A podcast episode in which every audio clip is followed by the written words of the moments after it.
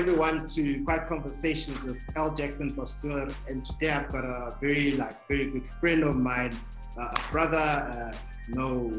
This guy comes a long way, you know. And today I just want to talk to him about his passion. You know, I think money is his passion, and not everyone would think that money is someone's passion, but you know, I've checked out his YouTube channel, and I've seen, you know, he talks about a lot of things, and recently he spoke about a very interesting topic that I actually would like to ask a lot of questions about with regards to cryptocurrency.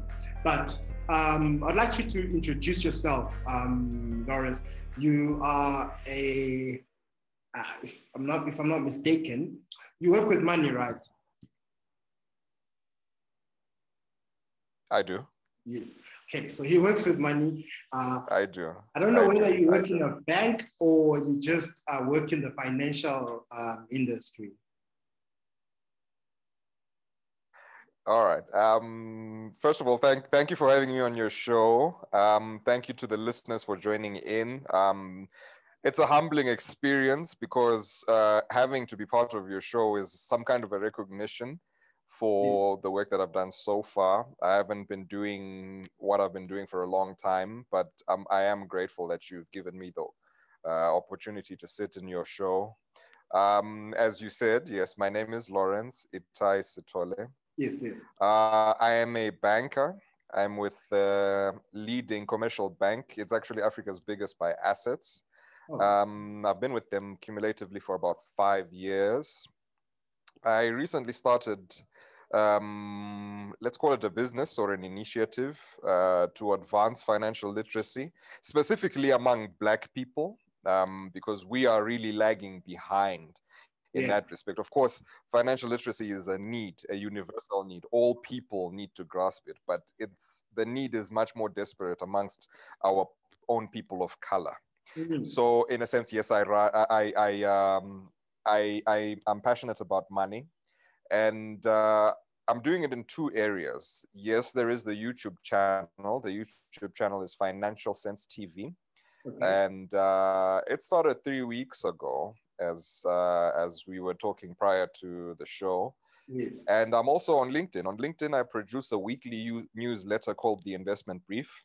Oh, okay. And the topics I cover are vast, but all of them have to do with personal finance, financial literacy, investment, economics, business, etc.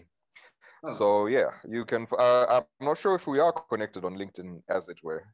No. But believe me, it's there. Yeah, no, I haven't actually been on LinkedIn. It's okay. Go ahead.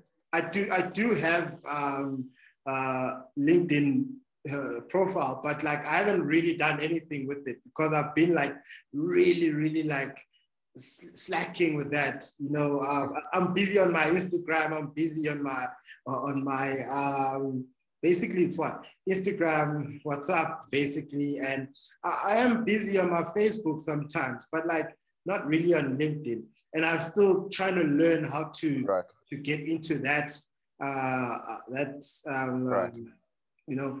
I'm busy on Clubhouse. There's another app called Clubhouse as well. It's kind of like Twitter, but yeah, an audio version. Yeah, but otherwise, so just coming to financial literacy. But before we actually get there, I just want to say to the listeners and the viewers that there is quite a delay to our different, because we're in different areas and different countries, and due to that, there's kind of like a delay with the network.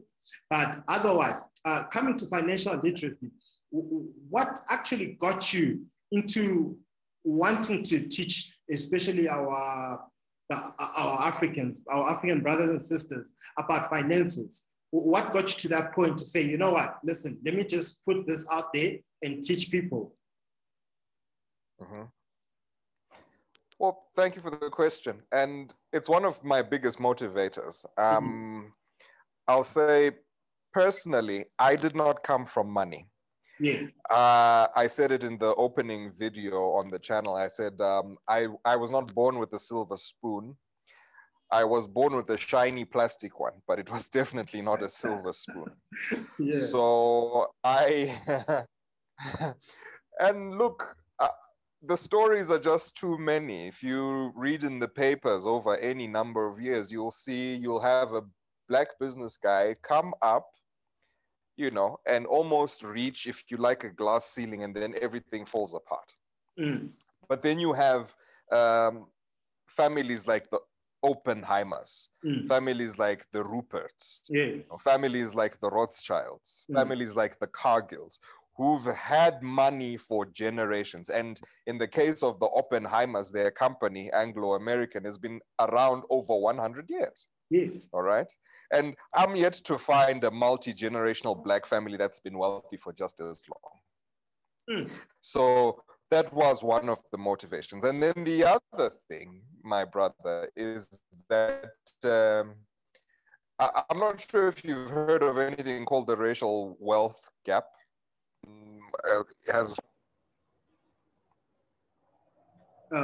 Racial wealth gap. I've heard about it, but I think it was in an American program or something like that. I'm sure, but I'm not really versed out with that.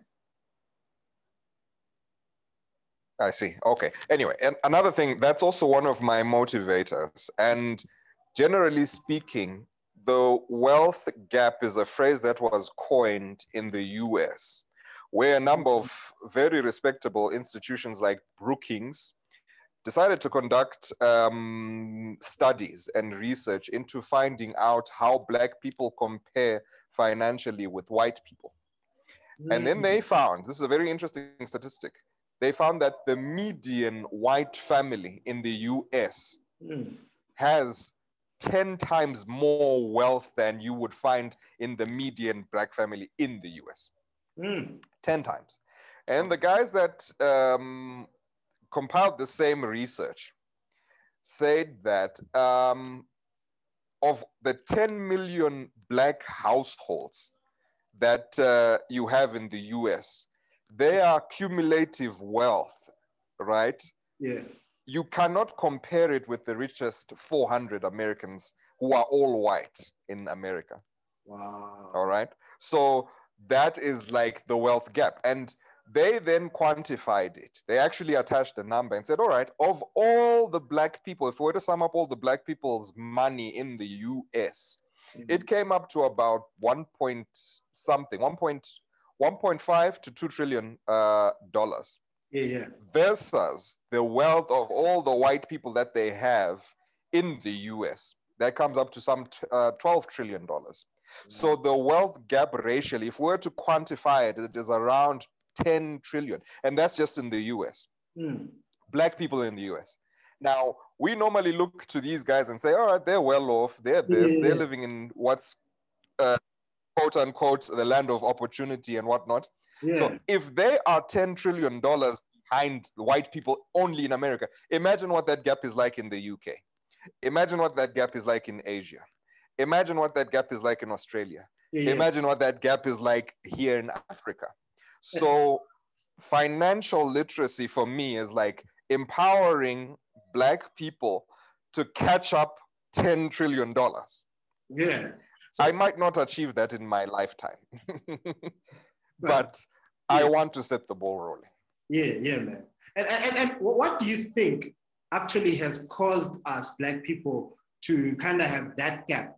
That because you look at it and think, okay, now we basically own our own continent, basically, due to situations or scenarios such as democracy and stuff like that, you know? Because when you're looking at it, I've come to South Africa, for example, where you find that in a community where there is maybe 10 black people and one white person, that white person can have more money than what the 10 black people would have. And what do you think really caused that, especially in this time?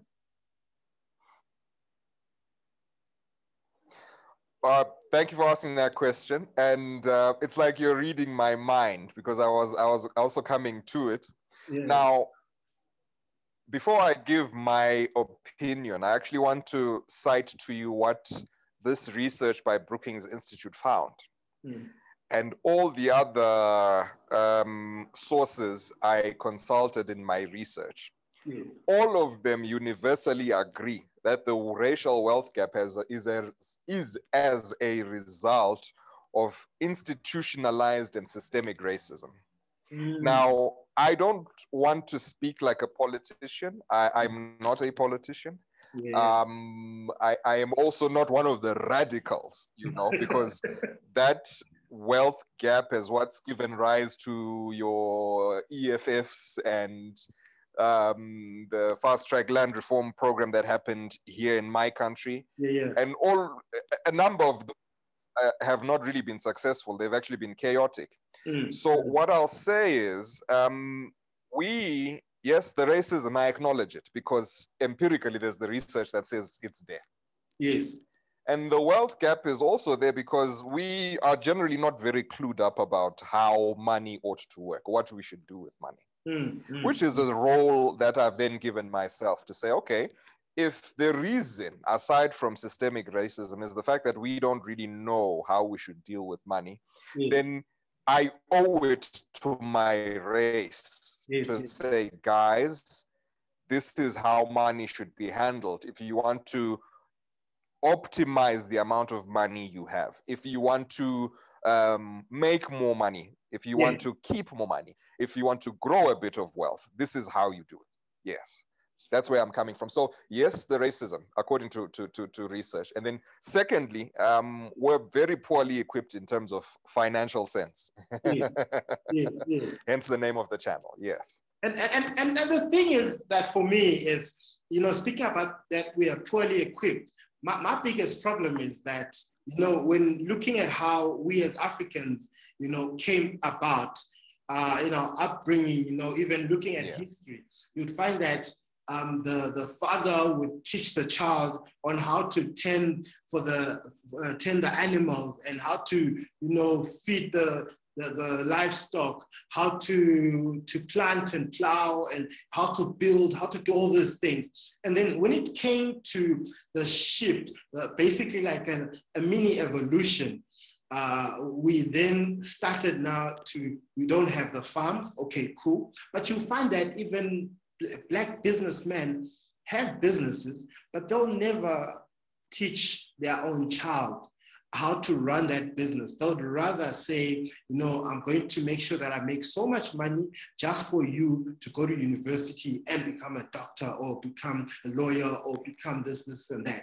But we never take them and put them under our arm and say, listen, let me show you how business works.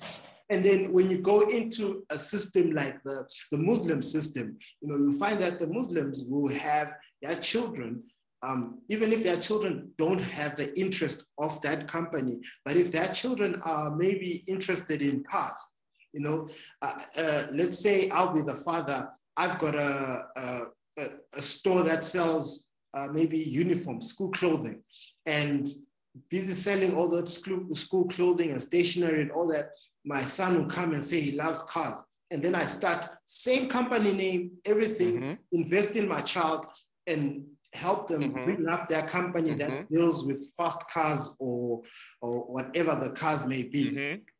And then you get mm-hmm. even in the white side, you know, they do teach their children and get them interested in what they're interested in, or they make that talent grow. Mm-hmm. But with us, we never mm-hmm. do that. We always want to set a certain plan or a certain way of doing things for our children. So why is that? Well, I acknowledge it, first of all, and I agree, because you're quite right. When you say the Muslims, the Indians, you'll find mm. a Muslim or Indian family, regardless, I mean, the other races that aren't Black people, you'll find that the guy yes. who starts a business, and I'll speak particularly addressing the Indian community, mm. you'll find that the guy who operates, whether it's a shoe business, a clothing business, or whatever it is, downtown there, operates his business and actually lives in a flat upstairs Yes. All right. And when his children are born, the first place they visit, possibly, all right, in their formative years is usually the shop floor. Yes, yes. So they are, if you like, indoctrinated, or that mindset is inculcated from an early age that you must work for yourself, you must do this, you must do that, and support your family business. That's what they, you know, that's what it's stuff I've noticed. Yes. Whereas, as you quite rightly say, in a good number of Black businesses, normally it's an exception.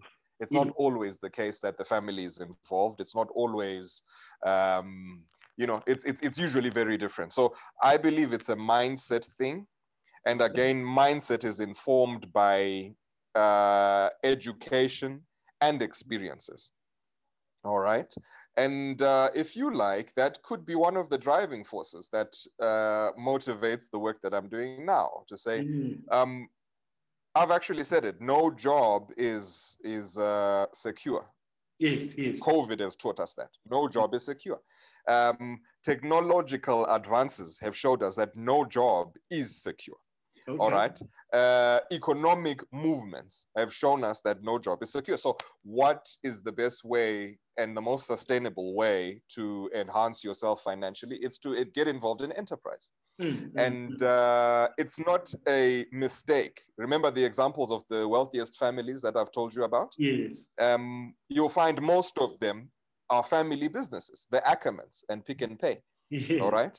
Mr. I think it's Gareth Ackerman, his second generation. It was his father that began Pick and Pay. Yes. The Oppenheimers, I believe now are no longer, they've sold out of Anglo-American, but the last guy who was chairman, Nicky Oppenheimer, is third generation. So it is a family business. Yes, yes. Rupert, with his Remgro and Richemont, and oh gosh, they've got so many companies. His father was the one who started those businesses. So yes, yes, yes, yes, yes. The family dynamic in terms of making businesses successful is very important. The family dynamic in terms of perpetuating wealth in a multi-generational sense is definitely important. It's something that we've got to do. And we got to change, obviously, our mindset and a culture shift to say, look, guys, when you succeed at setting up a business, it's not a bad thing to make it a family business. Okay, some family businesses are not as successful, but let's learn from the ones that actually are successful. Yes. Okay, and speaking about education, so what do you think about our education system? Because yes, I know with Zimbabwe and South Africa and all other countries, we have a different system with regards to education, but looking at it from an African perspective, is that what changes can we put into the education system in order for us to kind of give that idea of, you know, as a young man, actually, I can start saving up money at that age, and at the same time, as a young man, I can start even investing in other things. You know, you do get like there was a time when, I think it was Woolworths, used to have this system where you could buy, like, you know, your small shares. I think they used to start from like 50 Rand or something like that. I stand to be corrected. You know, you could buy those shares, those tiny shares, and it will help you actually like grow your investment as well. And at some certain point, when you become old, you will then take that money and invest into something else different. So what type of systems or what type of role can we play? Okay, sorry about that. We just had an ESCOM problem here with the electricity and the network and everything. But so, as I was asking, I was saying that what role can education play in teaching the, especially the kids, with regard to just how to save money and how to, you know, how to manage your finances. All right. Thanks, man. Look, I was going to give nice detailed response and say our countries share a similar political history, if you like. Mm-hmm. And over the years, we inherited our governments post-independence and post-democracy, in your case, mm-hmm. Inherited an education system that was not designed to empower or to emancipate financially Black people. It was segregated. Mm. All right. And then, of course, you know, we've made developments. It's different now. There were opportunities that historically were, you know, kept exclusively for people who were not Black. Mm. And our Black people were restricted to certain opportunities and all of that. Mm. So with time, the systems have changed. We have access to more opportunities, but still in the financial side, on the financial side, we seem to be lagging behind because let's be honest, our educational systems do not teach anything to do with handling of money. None they don't, especially for, you know, yeah, on the personal side. So obviously there's a lot of work to be done, and hence that's why you've seen industries like the one I am in come up, the financial literacy industries. Mm. And there's a number of actors and people involved. And the most notable in your country, someone I have great respect and great admiration for, Nicolette Mashile. I don't know if you've heard of her. No. I think is she the one that started her own bank? Well, no, I'm not too sure about the bank, but her organization is called Financial Bunny. It used to be called Financial Fitness Bunny. Then, you know, they shortened it out to say Financial Bunny. So she's teaching financial literacy, and she's been at it for the last 5-6 years, I believe it is. Okay. And quite recently, she put out a book for adults that she wrote. And then they also did a book for children, which they're distributing to primary schools to teach people at grassroots how to responsibly handle their money and develop savings and to invest and all of that. So initiatives like those are important. They are absolutely critical because there is a deficiency in that respect, because the education system, even though it turns out doctors, it turns out engineers, it turns out bankers like myself, it turns out business people, it has let all of us down in the area of teaching us how to do well with our money. Yes, that's it's just true. Not there. So yes, developing of the curriculum with respect to personal finance is absolutely important. And yeah, that's the role I believe education should play, because there is a gap. It's there. And for yourself, for you, as a person, what are you like for you as a business?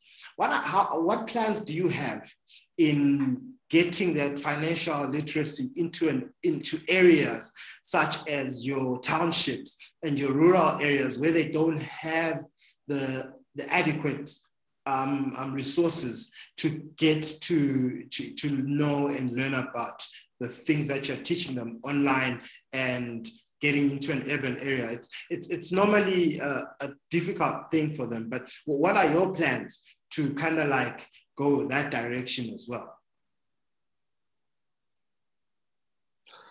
Oh, absolutely. You're quite right. First of all, my organization is actually a startup. As I said, Financial Sense is, let me try and condense it.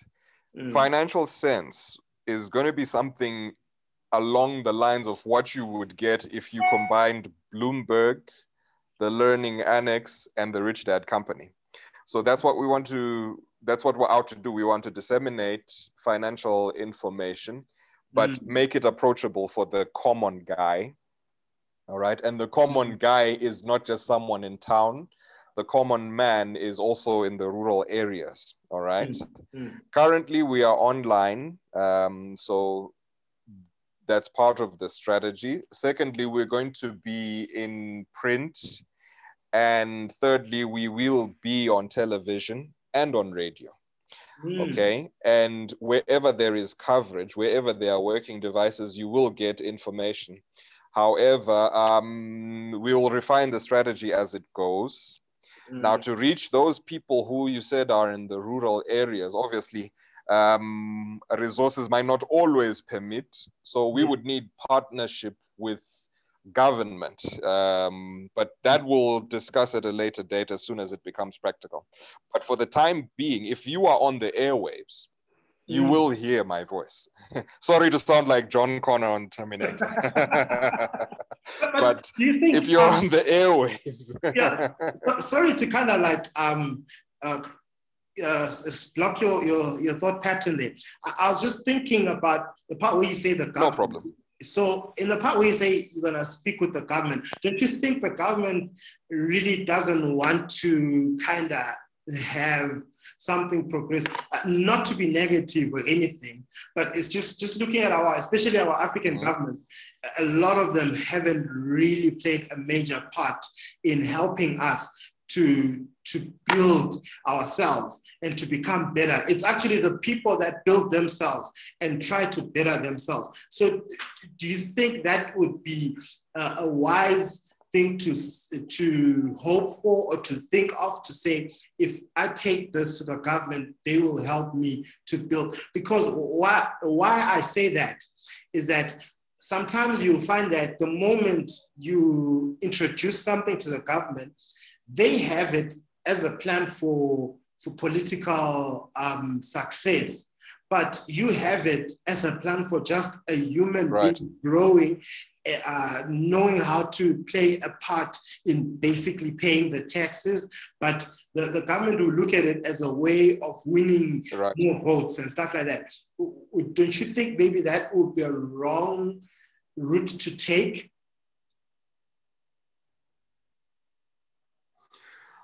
Well, yes, that risk is always present. And look, I think it's risky, especially in my part of the world, to attempt to take an initiative like this one into the rural areas, as you said, without government's input. It's a story for another day, but it's actually, it would be more prudent to have them know that this is an initiative you want to take. And look, these guys do sponsor and they do throw their weight behind initiatives they genuinely feel will develop people.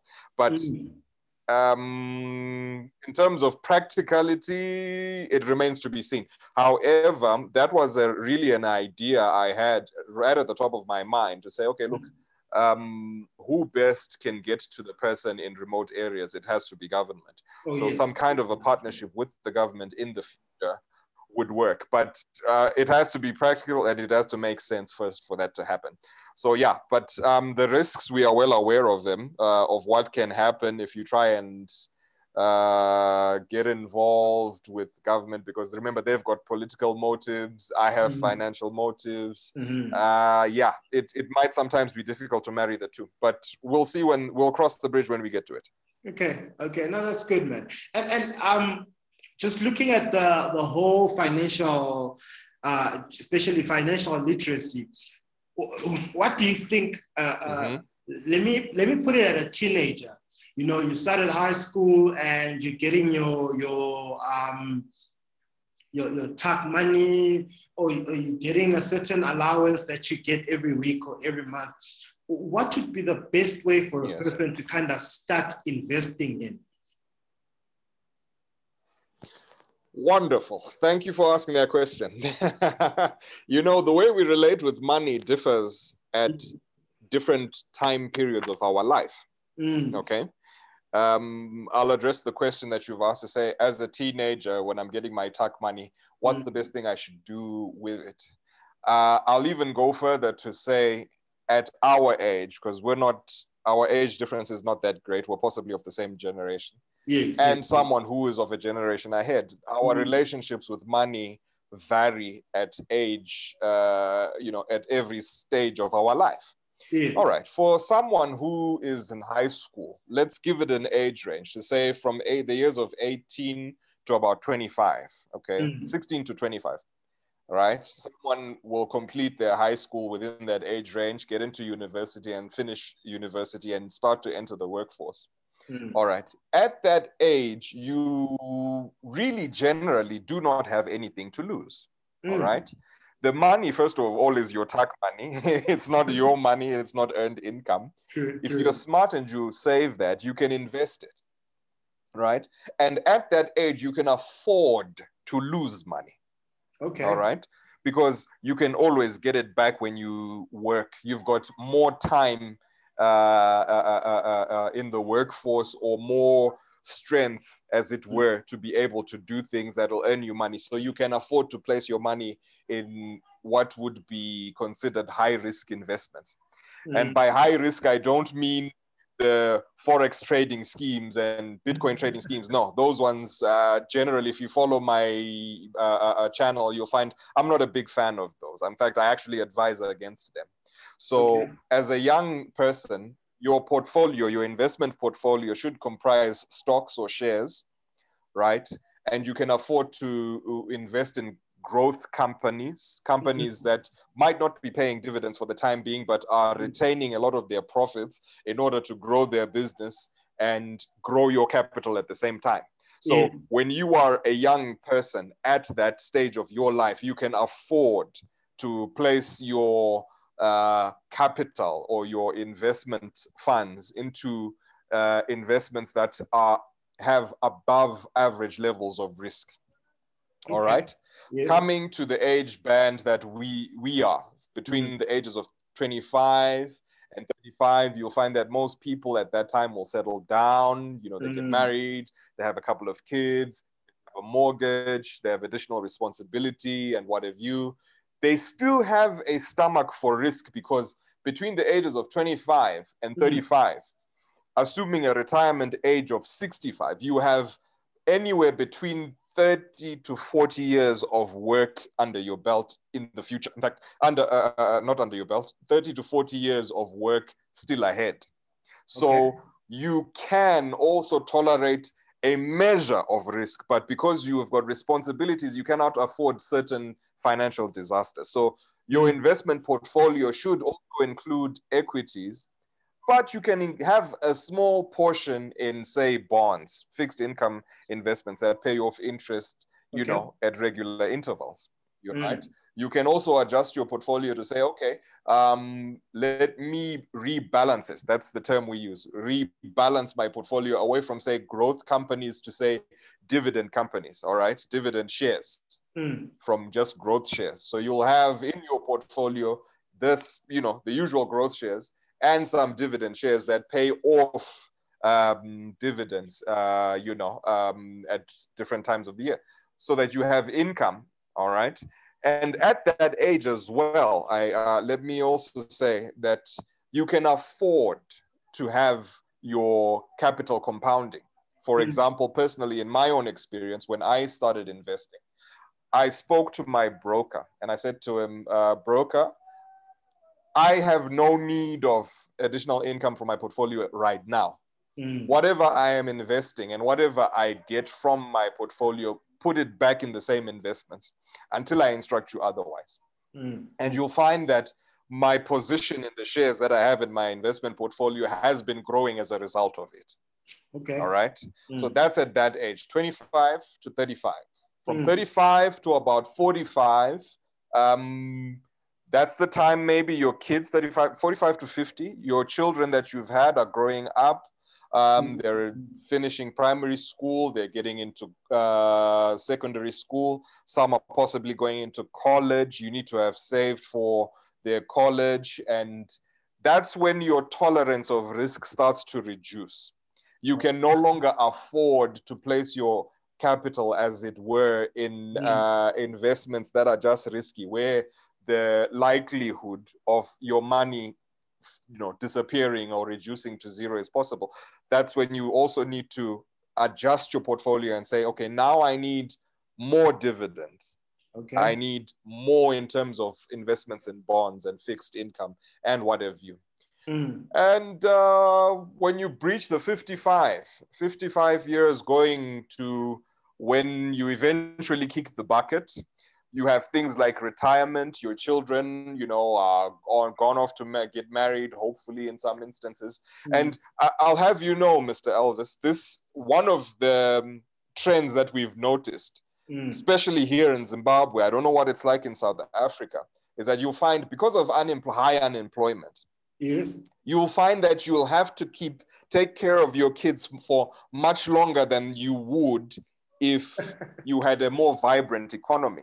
Because they cannot find work. So you'll have a 25-year-old, 26, 27, sometimes 30-year-old still at home because he cannot get a job. So when that happens, it means, okay, you still need to feed them. You still need to, hopefully not to clothe them, but in some instances, that's what it is. So that places a greater demand on your income post the time that you can afford to work. So what does that mean for a person with an investment portfolio? It means beyond the ages of 55 going forward, you now need a fixed income in addition to your retirement money, in addition to your pension. So what should your portfolio look like? It should be comprised totally of high income securities. If you were able to purchase investment properties, you should have those, and they should be generating income from rentals and all of that. So it's actually to demonstrate to you that at various times of our life, our risk appetite, our risk tolerance changes. It's never always the same. Okay. So I know you had asked about a young person, but I've given you from a young person to a young adult to a middle-aged person to an elderly person. You've given me the whole genealogy about education. So for me now, my question would be then, because you're talking about investing in your bonds and all, but now then looking at the concept as well of cryptocurrency. Isn't that kind of like a similar thing? It's a similar risk. It's just with crypto, it's more of a higher risk, I would presume. Absolutely. It is definitely high risk. Elvis, I don't know if you watched my show on Thursday that I aired my video on Financial Sense TV on Thursday. I have a video where I address that. It's titled Bitcoin and Cryptocurrencies, Buyer Beware. All right. Now, cryptocurrency is definitely a high-risk type of investment, if you like. I don't really consider it an investment because on all counts, for me, it's fallen flat on its face. All right. It's generally a digital currency that enables you and me to transact between ourselves without the need for a third party, like a bank, like a central bank or a credit card company. All right. You and me can send money to one another using our Bitcoin addresses or cryptocurrency addresses or whatever the case might be. Now, when Bitcoin initially was invented, you could have bought a Bitcoin for a fraction of a cent. Yes. And the highest it's been so far was 64,000 for that same cent. Now, Elvis, if you had invested $1,000 when it was invented and sold it at 64,000, you would be able to buy my country, Zimbabwe, 4 times with the money you'd have made. Why are people doing that? 4 times. You'd be able to pay for my country 4 times. Well, I wonder. So it's high risk in that then from 64,000, the price came all the way down to the 30s, 30-something thousand. Okay? Imagine what the guy who bought at 64,000 and thought, okay, I'm going to hold until it gets to 100,000. And so his money reduced from a price of 64,000 to a price of, say, 37,000. It must have been terrifying. It must have been terrifying.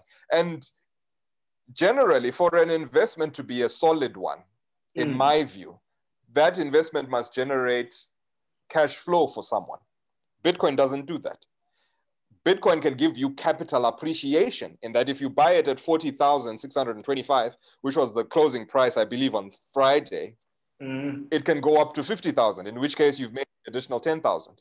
But it's not always given that the price will rise. I know most people feel it will, but I don't want the regular investor, the guy that I'm reaching through my channels, through all the media outlets that I've got, to think that I'm saying to him it's a worthy investment. Of course, if you've got a stomach full of razor blades and guts of steel, yes, you can attempt to. You might even win, but I think the risk is just too much. And that market is just easily manipulated. I mean, you had a guy like Elon Musk pump wind under everyone's sails to say, look, guys, my companies are going to be accepting Bitcoin. Let's do this, guys. Let's do this. And then there's a rumor, and it's not even verified, that he spent a large sum of money purchasing cryptocurrency. And then the price shot up. And then literally at the drop of a hat, he turns around and says, oh, no, guys, listen, Bitcoin mining is harming in the environment. We will no longer be getting involved in this. And then the price collapses. So for me, do not venture into this thing if you've got as much, unless you've got as much money as Elon Musk. In which case, the target of people I am speaking to do not have that kind of money. You don't want to lose your shirt over this. But there's a lot of people. Sorry, man. There's a lot of people that are actually getting into this thing of Bitcoin. Because if you like look at the way the markets are done or they're carried out, especially in the Bitcoin market, it's a similar system to the banking markets, you know, with your Easy Equities and stuff like that. You know, it's a similar thing. It's just that with Bitcoin can pay you off. According to, I haven't done it. I haven't gone deep into it and anything, but they do say that Bitcoin can actually pay you quicker than what your money markets could do if you're looking at investing in companies and investing in Easy Equities. So for me, it's like, don't you think maybe we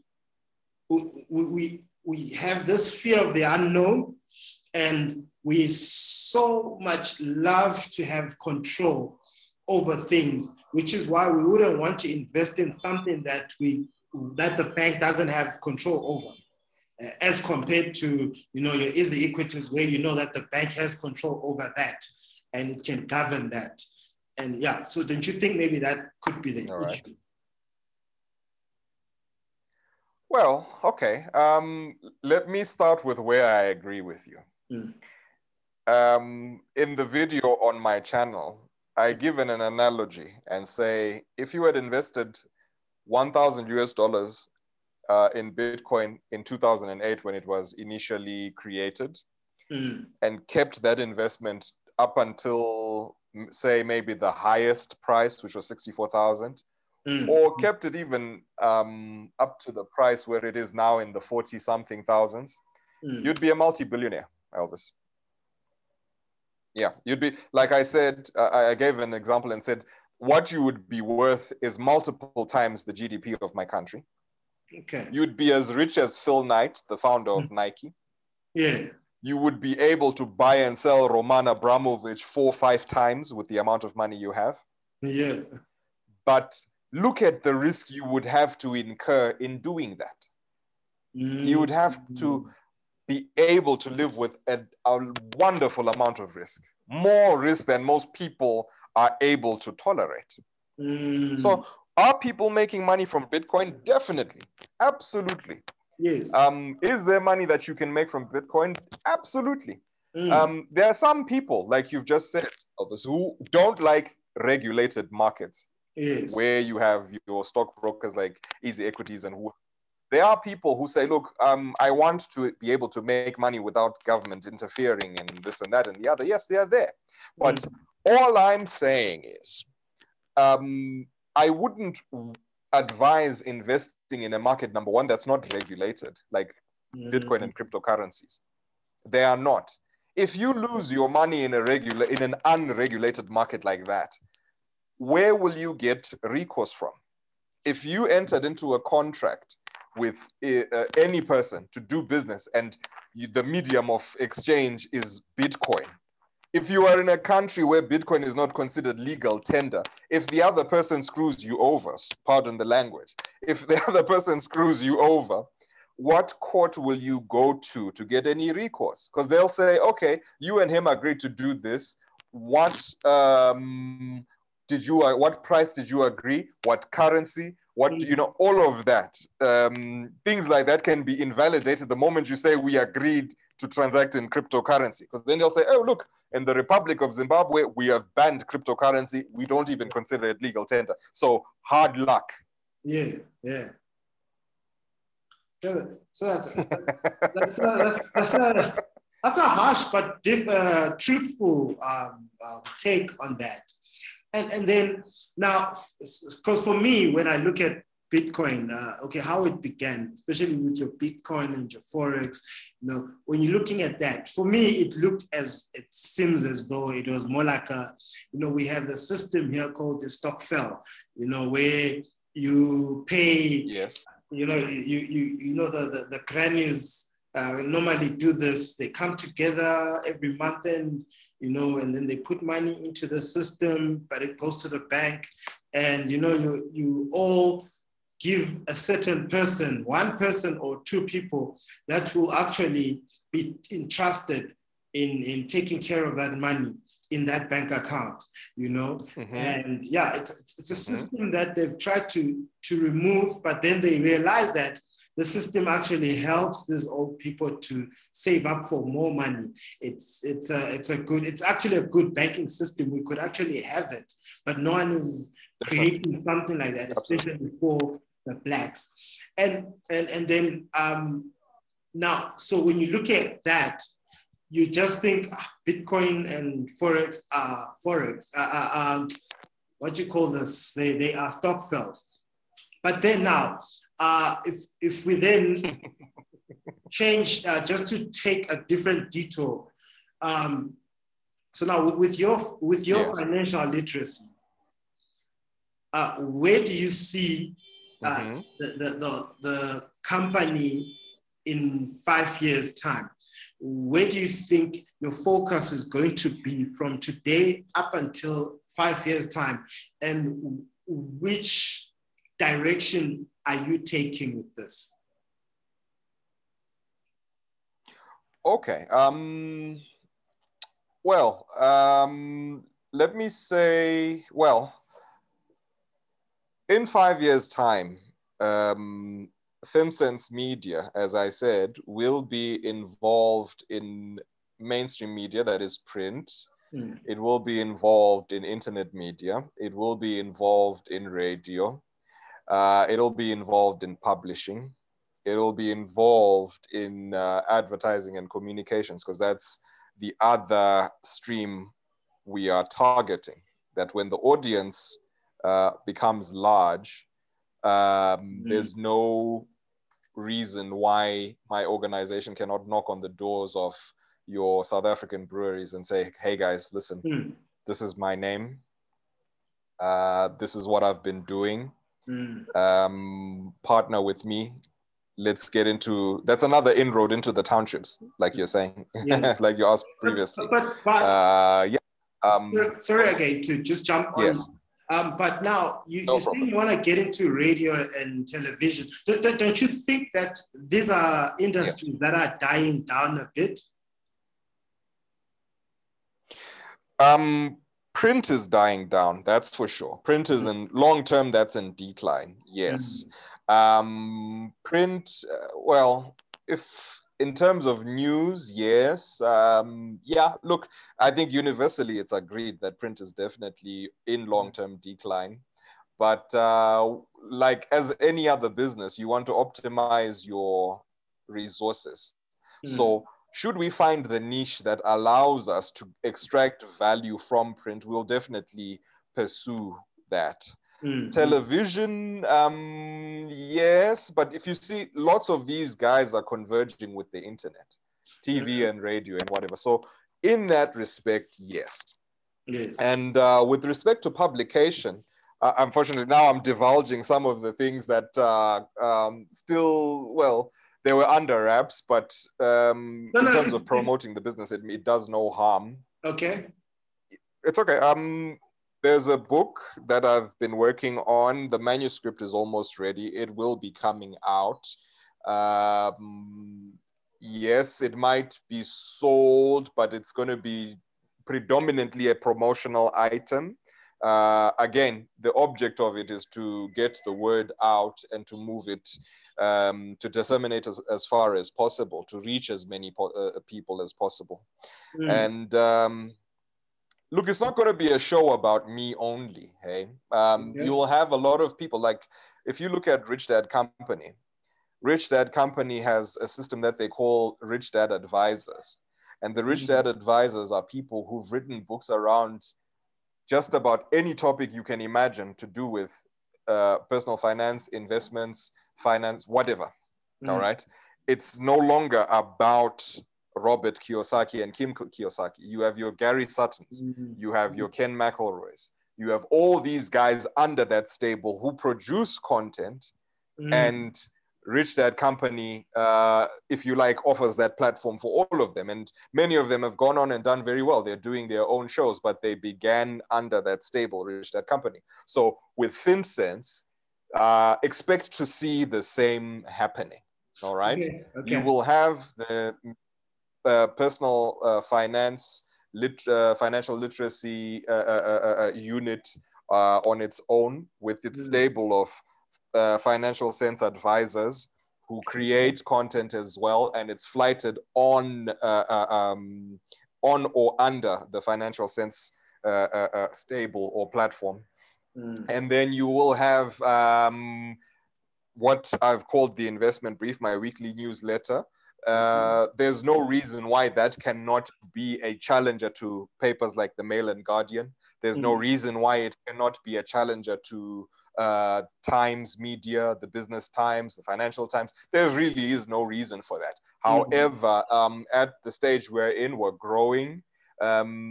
We're looking to get more partners, more people, but you'll see it as time goes. Okay. Watch the space. Oh, that's great. That's great news, man. And so basically you're getting into the media scene, and at the same time, are you looking into maybe even growing the whole business in more of a township rural setup?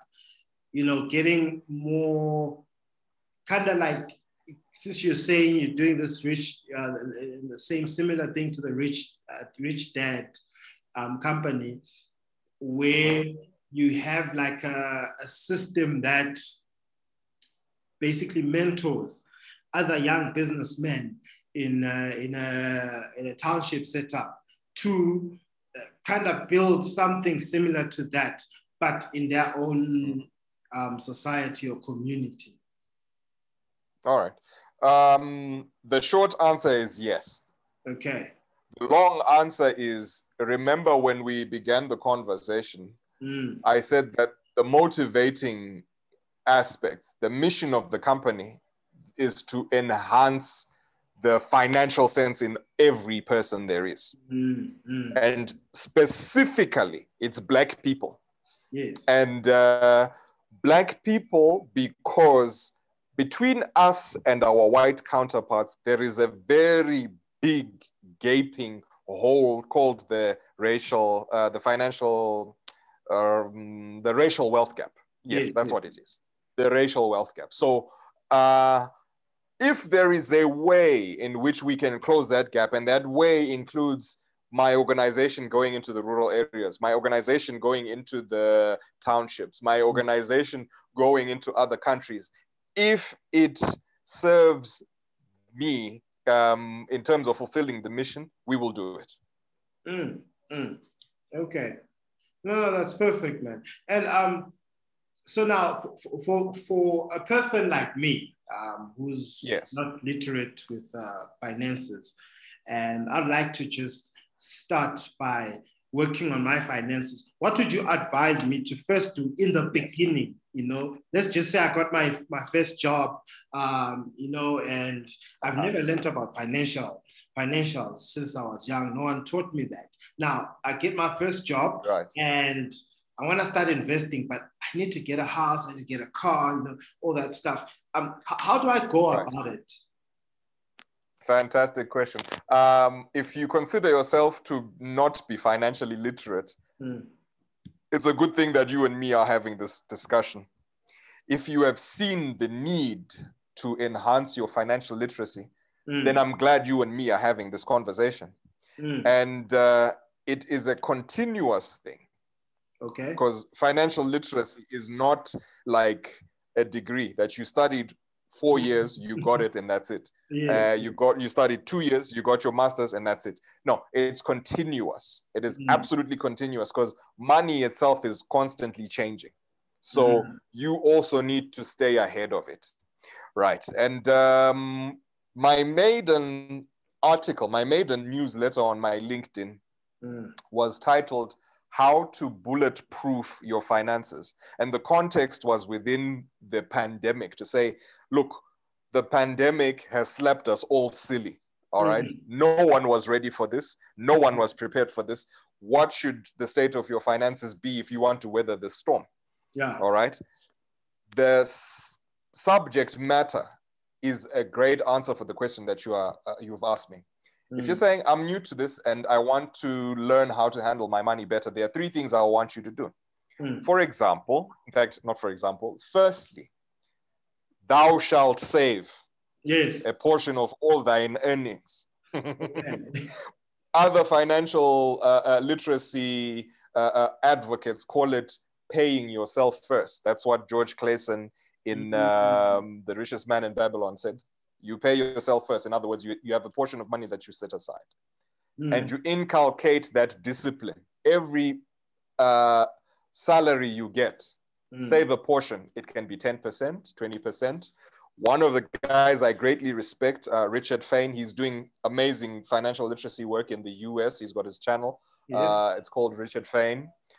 He said at one point he was saving 40% of his income.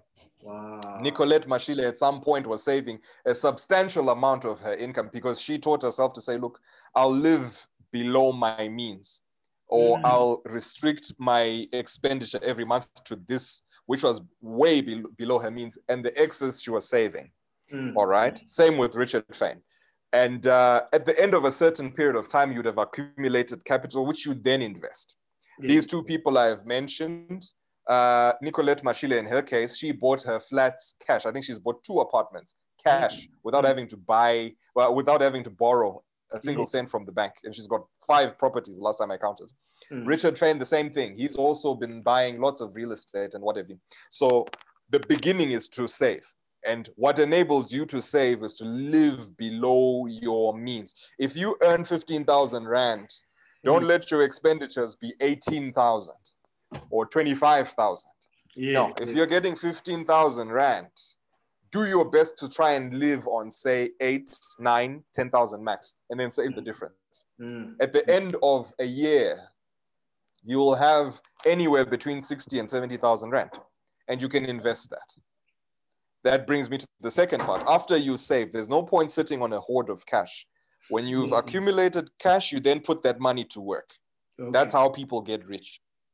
Rich people get rich because they have capital working for them and not them working for money, which is something Robert Kiyosaki, the rich dad, says. He says, poor people work for money. The rich do not work for money. All right. So you employ your savings. You employ your capital. You invest in any variety of things. There are some people who invest in businesses that they run. That's great. There are others who invest in shares, like myself. That's even wonderful. There are others who invest in bonds and whatever. Others invest in commodities. Others like cryptocurrencies, the brave ones. That's great. Okay. And then you, after you save and you invest, manage debt. Debt. Ecoloto. Manage those. Right? Look. Debt is not a bad thing. Okay. It's the kind of debt that, determines whether it is good or it's bad. If you use debt to finance assets like property, the house you live in, if you use debt to finance your education, if you use debt to finance your investment portfolio like real estate, that kind of debt is fine. That kind of debt can make you get rich. That's fine. There's nothing wrong with that one. But even still, it would require you to manage it, because you can employ large sums of debt and find yourself overextended, that now you can't service or pay the interest or repayments on the debt, even though you used it to buy your houses, even though you invested in your business. So it's got to be managed. The debt that is dangerous is the debt that finances your consumption today. Okay. That is a problem. Yeah. That's a big, big, big problem. That one is like trying to climb a mountain by digging a hole downwards. It will never work. Yeah. Oh, yes. And look, money, remember, is also psychologic. And I'm glad you brought that up, the example of keeping up with the Joneses. Yeah. If you do not have the integrity of character, the integrity and the strength of character to say, hey, guys, this is my lane.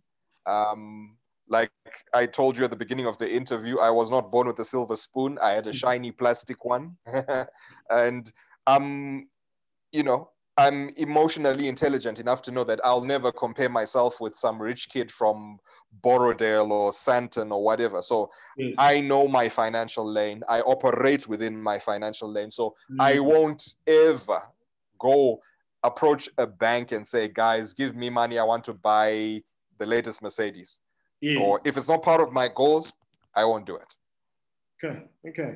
Yes. And then now, I just want to ask you this one question.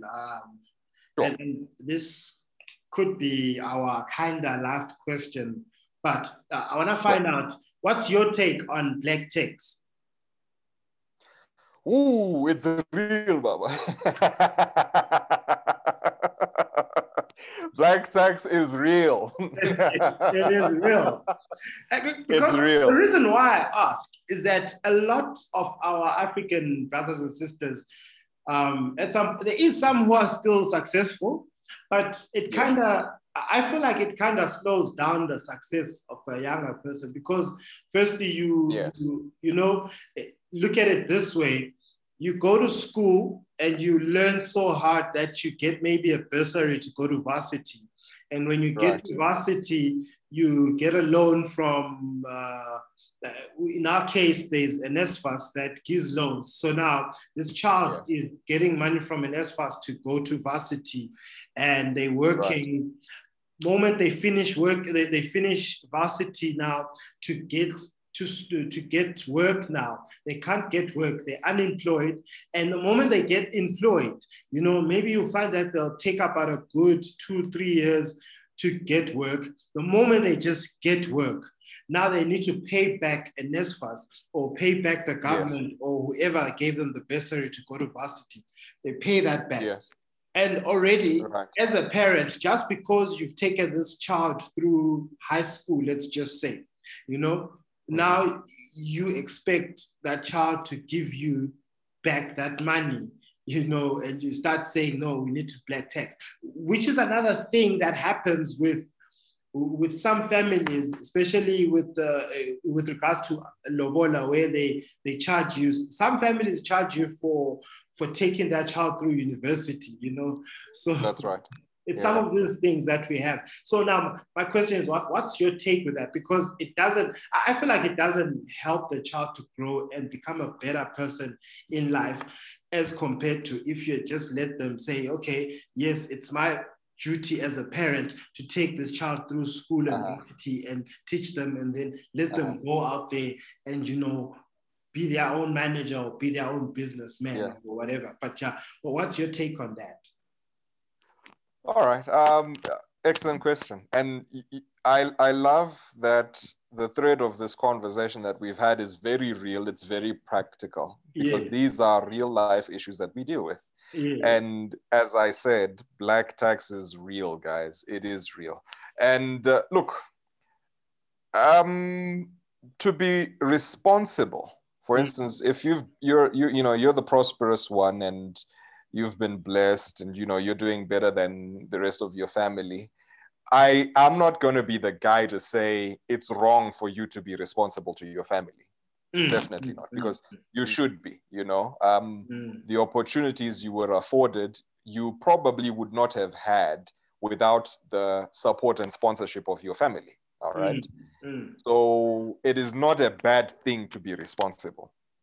However, where black tax starts to get really bad is it becomes much more than you can afford to provide, which I believe that is wrong. If now it's like, you can never pay it off. Then there's a problem. There's a problem because remember, you worked hard, you applied yourself, you went to all these places, you spent nights up studying hard, and now you've got work and all of that.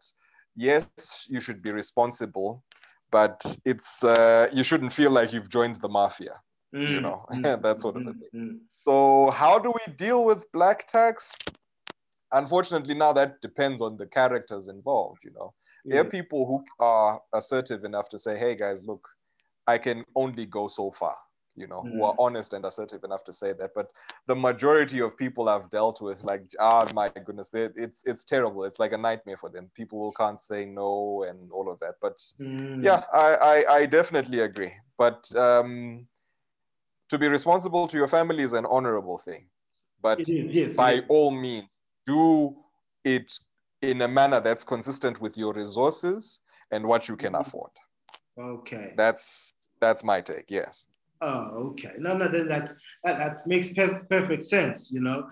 And I do believe that, you know, it's good to be responsible for your family. I just feel like sometimes there's so much of an expectation for you without basically our parents knowing or that child's parents knowing what struggles you're going through. For them, it's you're working, you have a house, you have a car, there's no problem with you. You need to pay something, bring something home, you know? And which then gets a person to live above and beyond their paycheck just because they want to show off to their family, to say, look, I am giving you this much, this amount of money. I can do this. I can, you know, that whole idea. So thank you very much, man, for joining me on Quiet Conversations with Al Jackson Pasture. I just want to find out something else. Just do tell me, where can people find you if they want to learn more, or just if they need more information about you? You know, like, where can they find you in all your social media platforms and stuff like that? All right. Firstly, thank you. Thank you for having me on the show. Believe me, I gained more from it than you did. Believe me. Yes, it's been an informative experience for me as well. Well, you can reach me. Anyone can reach me on, like I said, LinkedIn. My name is Laurence Itai Sitole. I am on Facebook. I am on Instagram. I am on Twitter. And I will send you my email directly to your WhatsApp. But yes, I'm very available on YouTube. The channel is Financial Sense TV. And for the time being, because of production and all of that, I flight a video once a week, and that's normally Thursdays or Fridays. But that's where anyone can reach me at any time. I have a mailing list of people that, you know, if you have questions and what have you, they send them directly to me, and yeah, we discuss. I'm very available. Okay, so please just do send me your handles on your LinkedIn, all your social handles, as well as the, you know, the TV channel. And with this episode, the video one will be available on Financial Sense TV channel on YouTube, and the audio, as usual, will be available on Quiet Conversations with Al Jackson Pasture. So thank you very much, and we will have another conversation because there is other questions that I do actually want to ask, but I would love to actually have you with a person that's invested into cryptocurrency. I'd like to see how that conversation goes, and we might just learn quite a lot from that. So thank you very much for joining me, bro. And yeah, to everyone else, Quiet Conversations with Al Jackson Pasture, we out, and be blessed. Peace.